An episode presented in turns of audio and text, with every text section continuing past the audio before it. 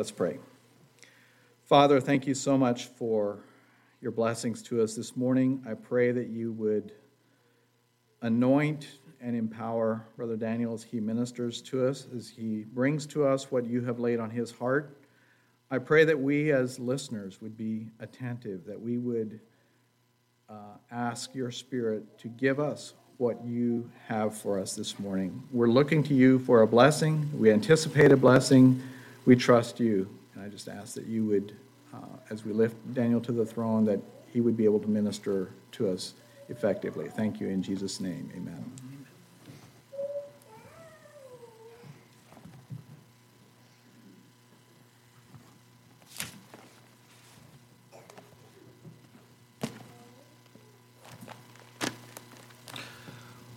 Good morning.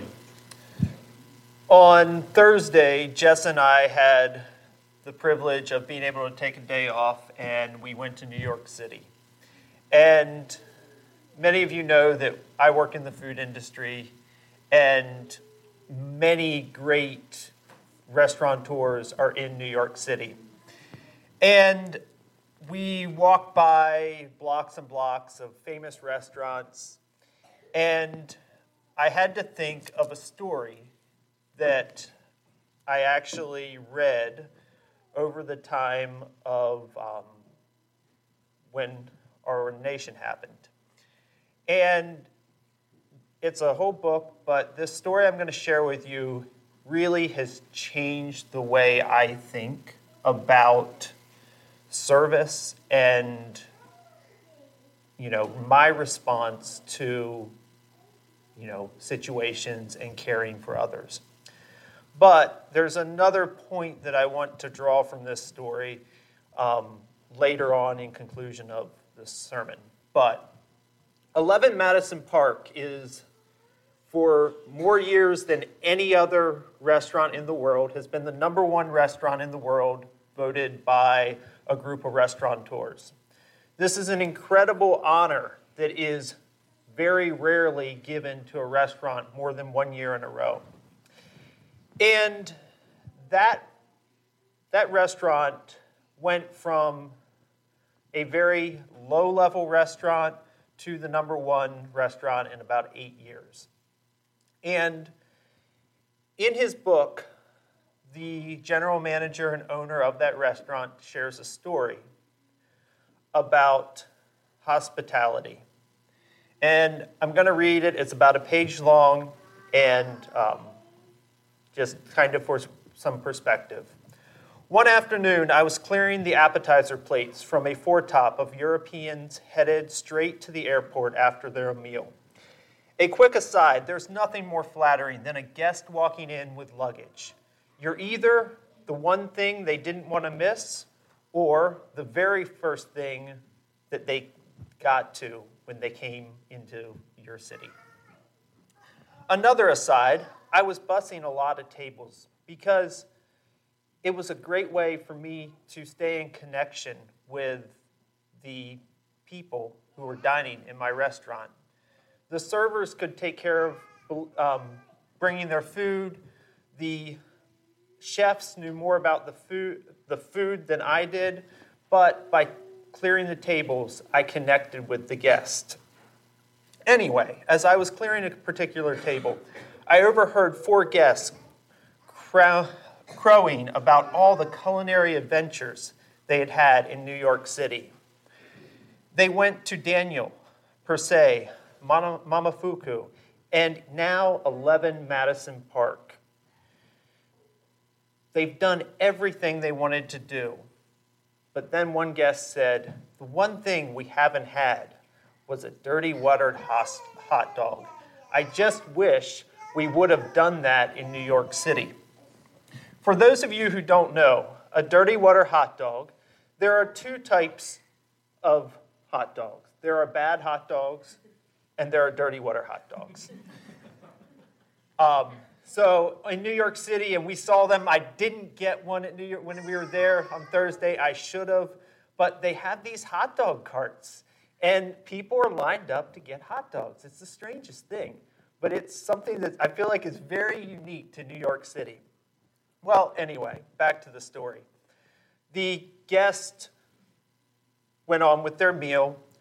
We brought them um, dry aged duck for two that was dry aged for two weeks that the chef had painfully shaved over a bed of pasta and on and on and on but when i heard that they missed a dirty water hot dog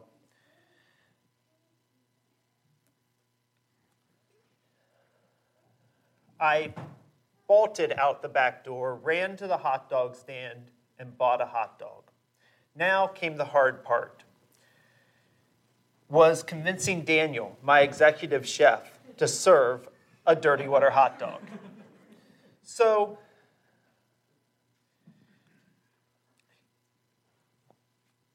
This is the hospitality solution, a problem that we solve by not sneakily chipping away at service we were offering them, but by blowing it out in the opposite di- direction, by giving more, not less. Too often we are faced with the pernicious problem in our business. We fall back and try the tried and true. We push harder to be more efficient, to cut back, especially when the problems are nagging ones that erode the bottom line. Imagine, though, instead of resorting to one of these fallback positions, you ask yourself, what is the hospitality position? What if you force yourself to be creative? Oh, no wonder. I'm sorry. I'm my iPad's moving around. There we go. Sorry, I am losing my spot. Okay. He back to Daniel. Um, so he brings the hot dog to the chef, and then his chef. He looks at me like I'd gone crazy. I always try to push the boundaries, but serving what New Yorkers call a dirty water hot dog in a four star restaurant, I held my ground and told him, Trust me, this is important to me. He finally agreed to cut the hot dog in four perfect pieces, adding a swoosh of mustard, a whoosh of ketchup, and perfect kernels of sauerkraut and relish to each plate. Before we brought out their final savory course, I admitted to the guests that I had been eavesdropping. We're thrilled you chose us for your last meal in New York City, but we did not want you to go home with any culinary regrets, I said. As the kitchen servers set the artistically plated hot dog sections down on each plate. They went crazy. I have given away thousands of dishes and many thousands of dollars worth of food at this point in my career, and yet I can confidently tell you that nobody has ever responded that way to any food I've served.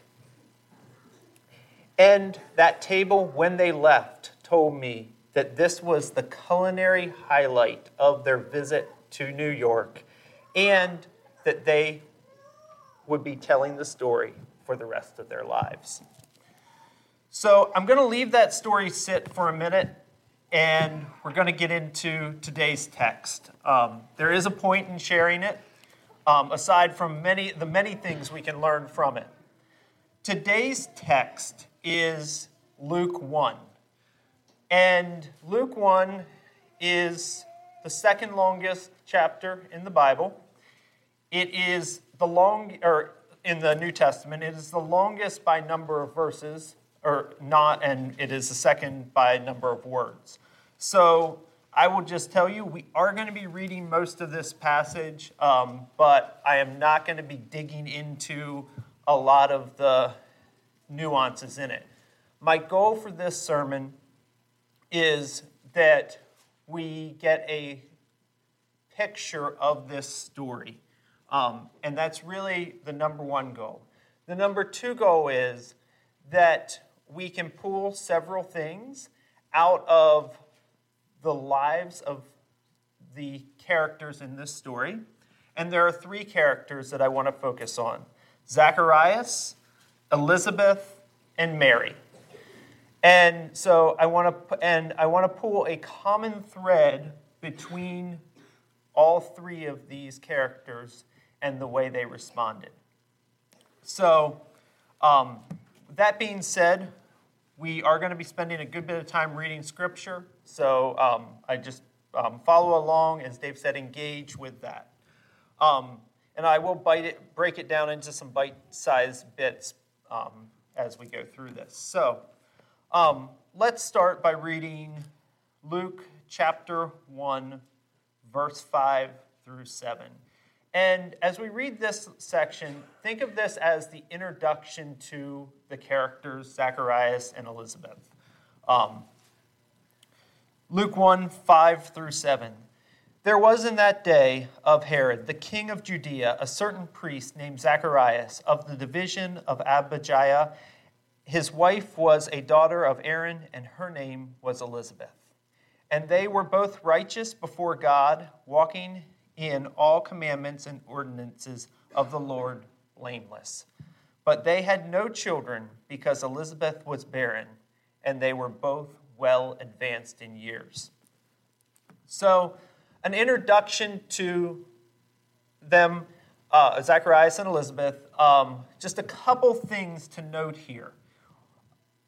A lot of supposition is made on all the different kind of details, and I do find I can find that really interesting to kind of pull all these kind of facts out about them. But the things that we clearly do know is um, that they were righteous and blameless, and that they had no children. And I think one of the things that I thought about with that statement of no children is in this day and age there were two things to think about is that number one there was a lack of security both for zacharias and for elizabeth um, because children, especially a son, would have been a big part of if anything happened to Zacharias, the stability of somebody to provide for um, Elizabeth. So there is a void in their lives, but they continue to live blamelessly before God. And, um, and then also, there's this weird question mark thing with not having children where the question is, what did you do wrong to not have children? So even though they were blameless, there's this question mark. Now, the irony of this is many of the prominent women in the Old Testament are barren. So I, I think there's some, there's some irony in this, but, um, but there is also that, um, that reality of the time. So, moving on to chapter or to verses 8 through 23. And um, just this is going to be walking us through the story of Zacharias going into the temple. And um, just follow along. I think it's pretty clear just in the scriptures, so I'm going to read it without too much comment or explanation.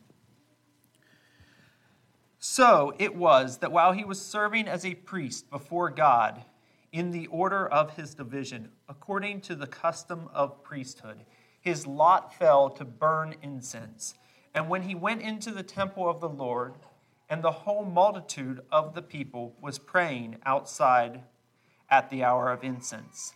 Then an angel of the Lord appeared to him standing on the right side of the altar of incense.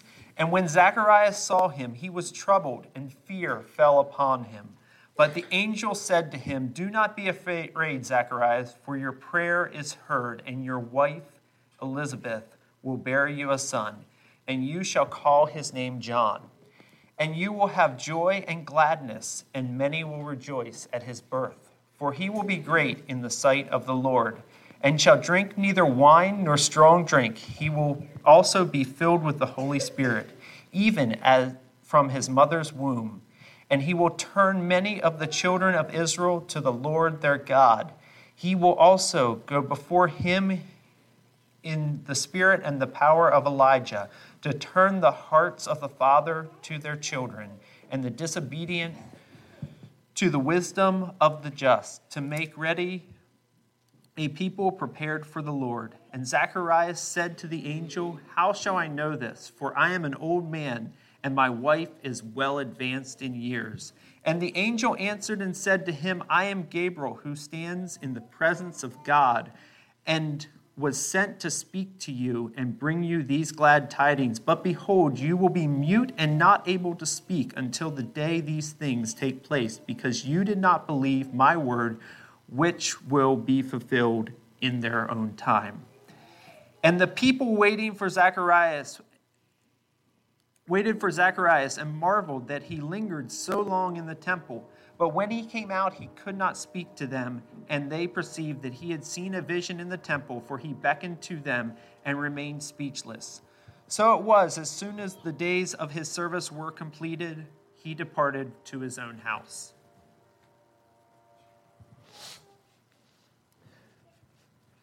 So, a couple comments here, just um, just kind of to point out with, um, with this story.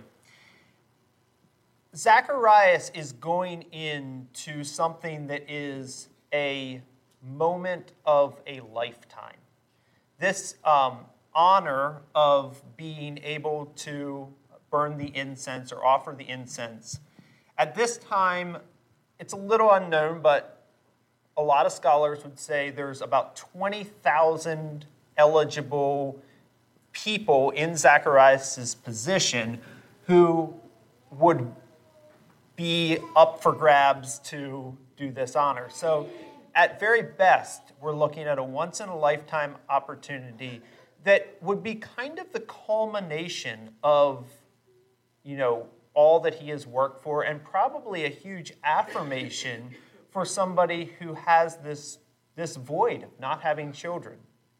And so he's having this honor take place. And in the middle of his moment, he's has an angel of the Lord show up. And one of the things that I was just drawn to to think about was how many times in our lives do we have a moment where we're asking our where we feel like it's our moment and this is Zechariah's moment. He's it's it's his moment and God shows up. And rather than stepping in and saying, "Hey God, this is my moment. Give me some space." Zacharias goes along with that. And I'm struck with that and that willingness, even in the time of that's a big, big moment for him that he is willing to go with God's plan. And I think that that understanding that it's not about him, it's about God's plan, is what allows God to use Zacharias. Um, so he goes and the angel has the message for Zacharias. And this is where commentaries would kind of disagree or agree, but um, I'm not really sure one way or the other. But he's struck dumb. And one of the things that some commentaries would say this was a punishment for his unbelief, I'm not really sure that it's a punishment. He asked for a sign, and God gives him a sign. Um, so I, I'm, I'm not I, you can agree or disagree on that, or maybe do some research on your own. But I, I kind of, yeah, it, it's an interesting thought. But um, so, rather than choosing to be frustrated with God, Zacharias does not. He goes with God's plan and he walks out of the temple. And Another thing I will note here this walking out of the temple, again, another moment. Normally, Zacharias would come out and he would perform a blessing for all the multitudes around him.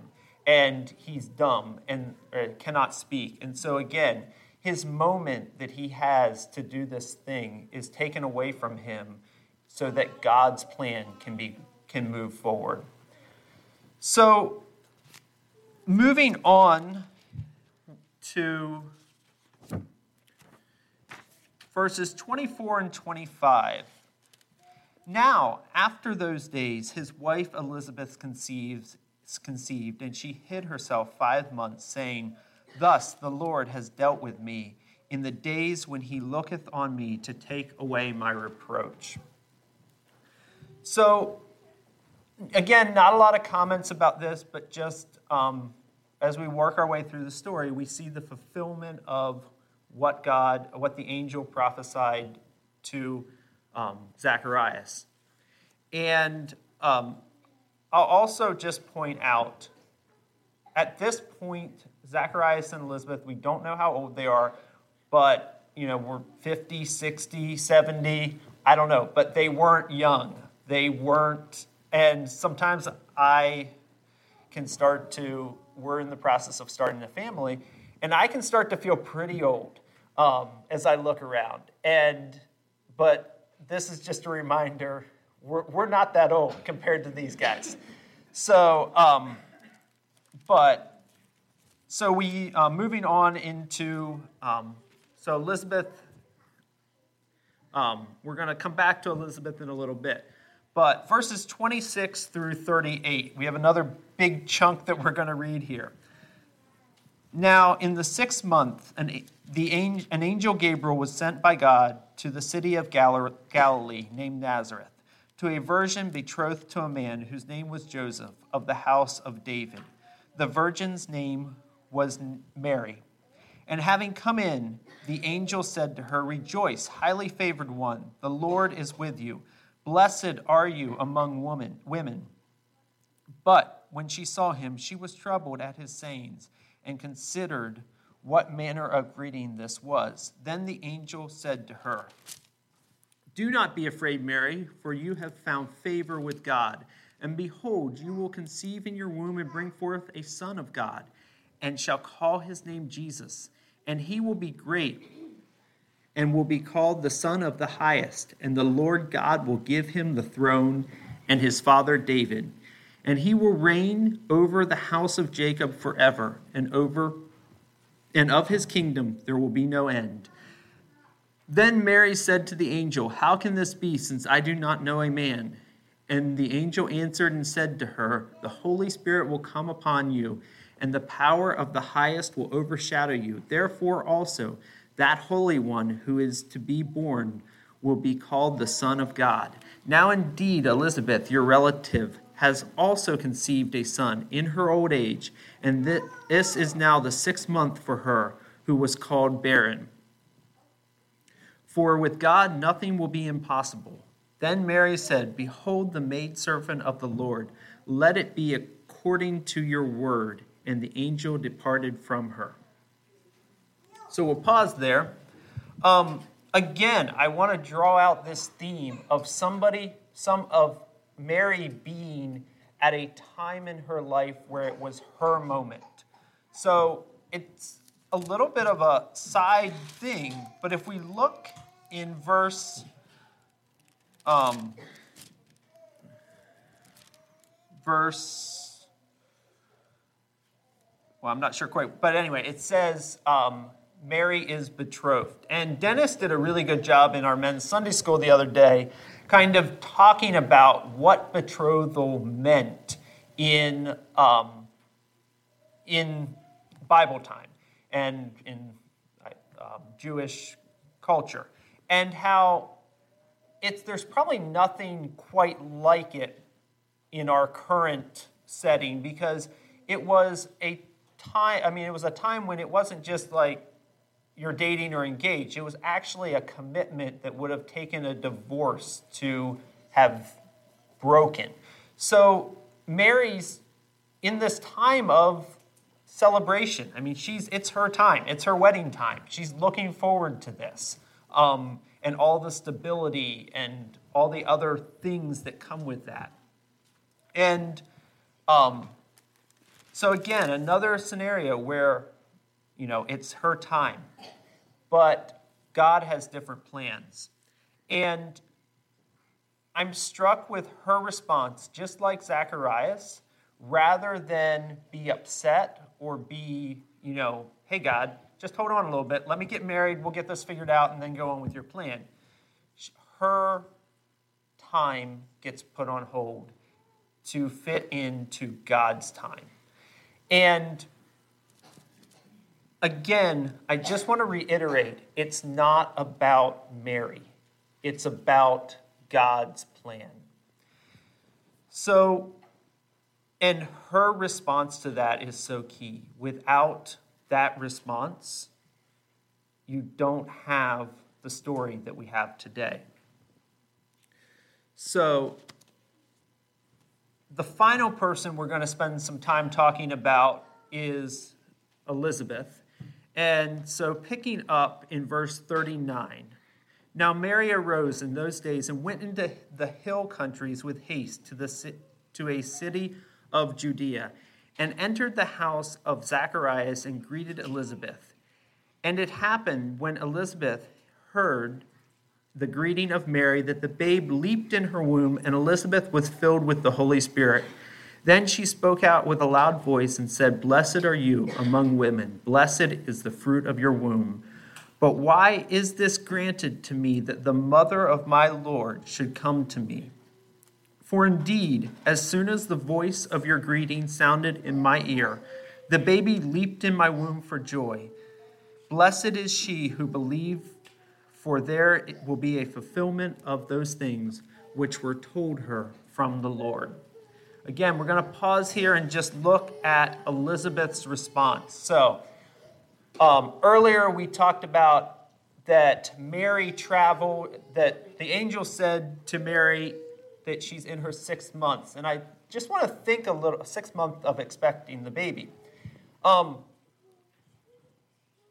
at this point, why is that significant? And I think, as I think of the expecting mothers, I have uh, my wife's twin sisters expecting a baby. And in the beginning, there's always this stage where we don't talk about it much because it's it's a scary time. You don't know, you know, things happen.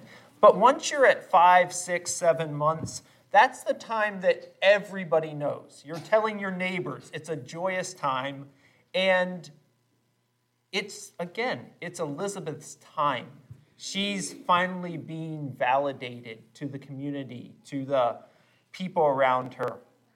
And then Mary shows up just in that moment when it's time for Elizabeth to have a little bit of the focus on her and Mary shows up. What is Mary's response or Elizabeth's response to Mary? She celebrates with her and she worships God and God um, and um, you know this is it's just a beautiful picture here of you know not being focused on herself, but being focused on God's plan. And again, I want to bring come back to that idea. It's not about Elizabeth. It's about God's plan for salvation. So, um, so as we go down, um, I just want to read verses 46 through 55 without a lot of comment. Um, it's going to be Mary's response then to, um, to Elizabeth's response. And I think the only thing I'll say is just again, we see somebody who's not focused on herself, but rather focused on God and God's plan. And Mary said, My soul magnifies the Lord, and my spirit has rejoiced in God my Savior for he has regarded the lowly state of his maidservants. For behold, henceforth all generations will call me blessed. For he who is mighty has done great things for me, and the holy and holy is his name, and his mercy is on those who fear him. For generation to generation he has shown strength with his arm. He has scattered the proud in the imagination of their hearts. He has put down the mighty from their thrones and exalted the lowly. He has filled the hungry with good things, and the rich he has sent away empty. He has helped his servant Israel in remembrance of his mercy, as he spoke to our father, to Abraham and his seed forever. And Mary remained with her for about three months and returned to her house. Now Elizabeth's full time came for her to be deliver, delivered, and she brought forth a son. Um, I'll pause there. I actually read a couple extra verses, but um, we'll, um, we'll just actually keep reading. When the neighbors and the relatives heard how the Lord had shown great mercy to her, they rejoiced with her. So it was on the eighth day that they came to circumcise the child, and they would have called him by the name of his father Zacharias. His mother answered and said, No, he shall be called John. But they said to her, There is no one among your relatives who is called by this name. So they made signs to his father. What would he would have him called, and he asked for a writing tablet and wrote, saying, His name shall be called John. So they all marveled. Immediately his mouth was opened and his tongue was loosed, and he spoke, praising God. Then fear came on all who dwelt around them, and all these sayings were discussed throughout all the hill country of Judea. And all those who heard kept them in their them kept them in their hearts, saying, "What kind of child will this be?" And the hand of the Lord was with him.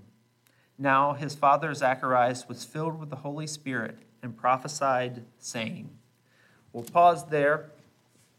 Sorry, I keep having a runny nose. I'm just grateful that's all it is today. So, um, I think the big takeaway I had again, and it's not a new idea with Zacharias, we already talked about this previously, but again, we have it's Zacharias' moment. He has his son. Like, this is something I'm looking forward to. And I think about this like when you're in that moment, and they want to honor him by naming the child after him. And rather than that, he submits to God and says, Nope, he's going to be called John. Think about how easy this would have been for him. He can't speak. He has an out here. He can just be like, Yeah, I can't really say anything. Let's name him after me. No, he follows what God instructed him to do. Again, it's not about Zacharias, it's not about Elizabeth, it's not about Mary, it's about God's plan. So, and then not only does he go with God's plan, but in the next, um, basically to the end of the chapter, he praises God for what God's done. And so I'm just going to read that again. Blessed is the Lord God of Israel, for he has visited and redeemed his people and has raised up a horn of salvation for us in a house of his servant David as he spoke by the mouth of his holy prophets, who have been since the world began, what should that we should be saved from our enemies and from the hand of all who hate us, to perform the mercies promised to our fathers, and to remember his holy covenant, the oath which he wore, swore to our father Abraham, to grant us that we, being delivered from the hand of our enemies, might serve him without fear in holiness and righteousness before him all the days of our lives. And you, child, will be called the prophet of the highest, for you will go before the face of the Lord to prepare his ways, to give knowledge of the salvation to his people by the remission of their sins through the tender mercies of our God, which with which the dayspring from on high has visited us, to give light to those who sit in the darkness and the shadow of death, to guide our feet in the way of peace. And then verse 80 so the child grew up and became strong in the spirit and was in the desert till the day of his manifestation to Israel. So, again, we see just that praise and the attitude that Zacharias had. Now, before we kind of close, I do want to bring one other contrast to this. If we turn back earlier into in the passage, um, we see that when the angel comes and visits um, Zacharias in the temple and tells him a little bit about John, he says, And the child will have no, um, for he will be great in the sight of the Lord, and shall drink neither wine nor strong drinks. He will also be filled with the Holy Spirit, even from his mother's womb.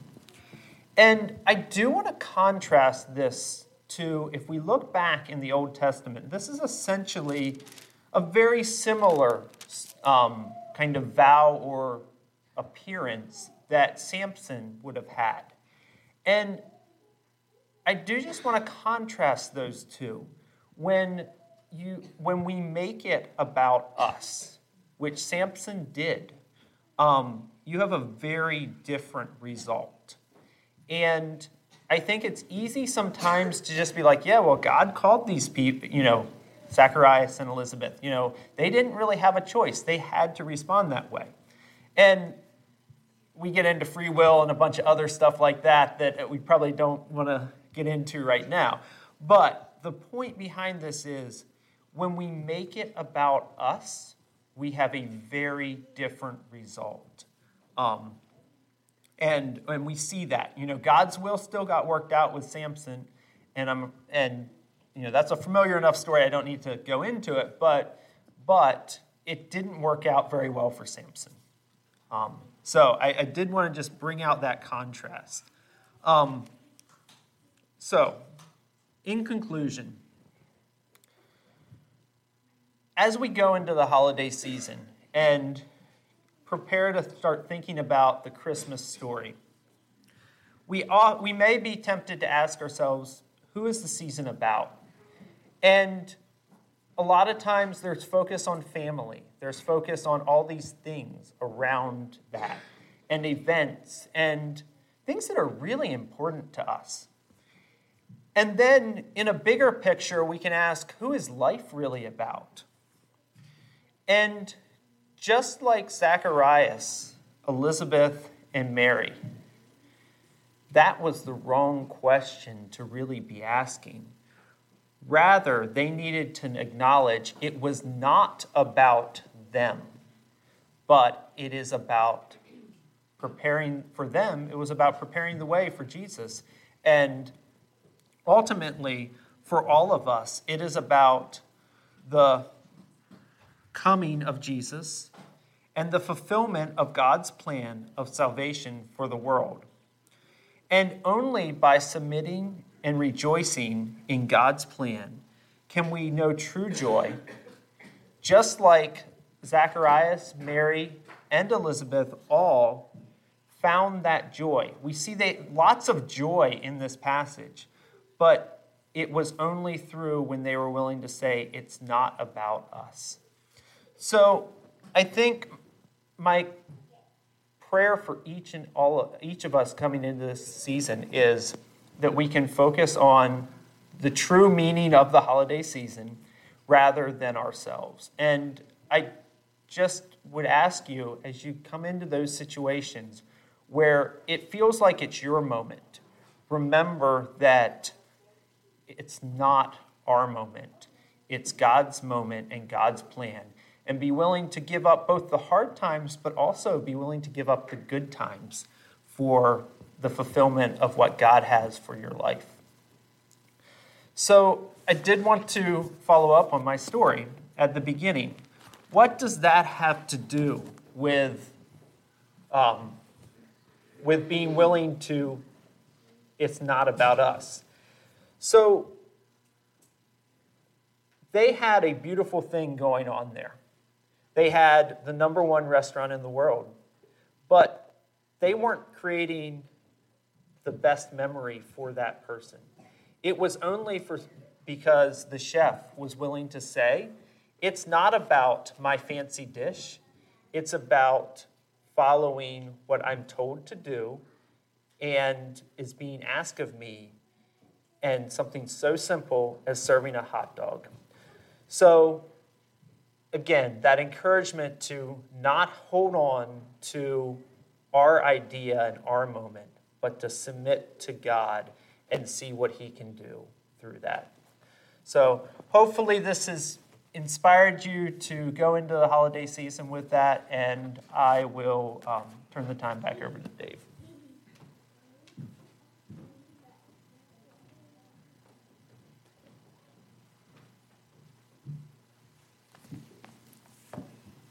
Thank you for walking us through Luke 1 um, and those three characters. And in a lot of ways, I think that all three of these characters, Zacharias, Elizabeth, and Mary, can be summed up with the response that Mary gave Behold, I am a servant of the Lord.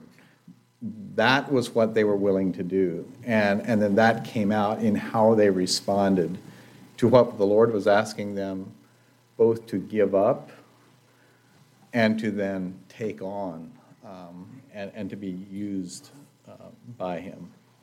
So thank you very much for that. Let's stand together for a closing prayer.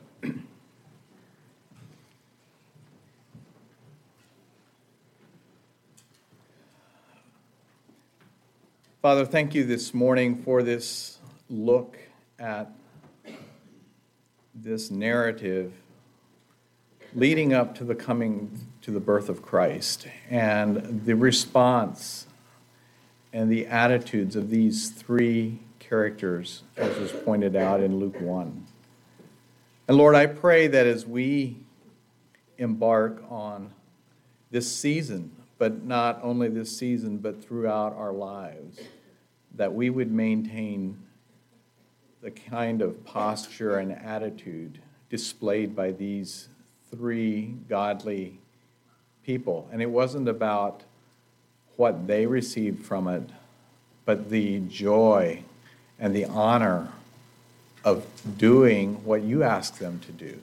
And I pray too that we would just see it that way, that it's not that you're asking us to give up something so much as it is that you're giving us a gift and being able to participate with you in the work that you are already accomplishing. And Lord, I pray that you would enable us to lay down those selfish ambitions and desires for one of being a servant of you. Just pray that you would uh, dismiss us with your blessing. You bless Daniel for sharing this morning, and uh, just ask that you would be with us throughout this week as we endeavor to follow you. Thank you in Jesus' name. Amen.